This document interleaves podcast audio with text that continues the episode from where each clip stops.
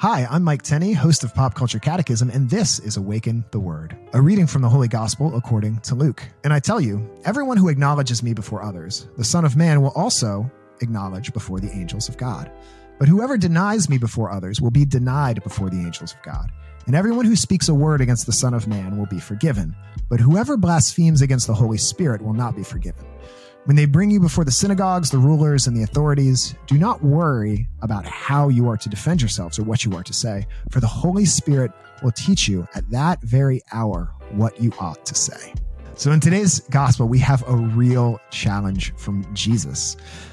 Do not deny me before other people, acknowledge me before other people, or I will deny you on the last day. Whew.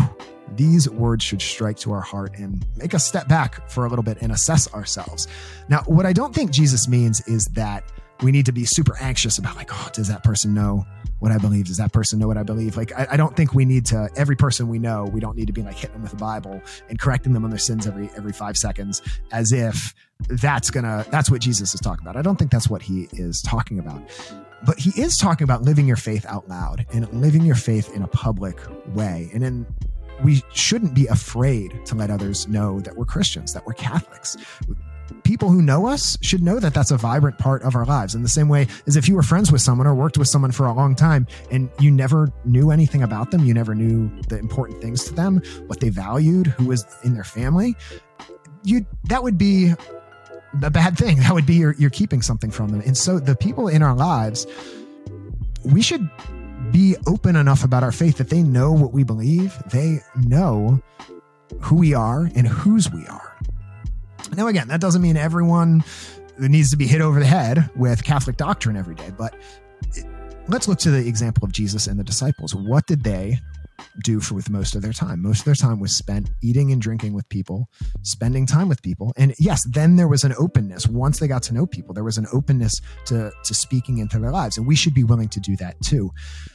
We can't keep our faith all to ourselves, all private. Now, the tricky part of this passage is Jesus says, Those that blaspheme against the Holy Spirit will not be forgiven. What does this mean? Here's how I understand it. This is in the middle of Jesus railing against the Pharisees who couldn't recognize God when God was right in front of them.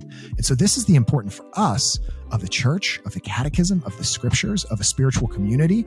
If we are just going it alone in this spiritual life, a lot of times we're going to confuse what's good with what's bad. And how can we be forgiven by God if we think everything God's doing is bad, if we think God is evil? And so this is why it's important for us every day to take time with the scriptures, to be make the sacraments a regular part of our life, to make prayer a regular part of our life, and to make good holy friendships a regular part of our life.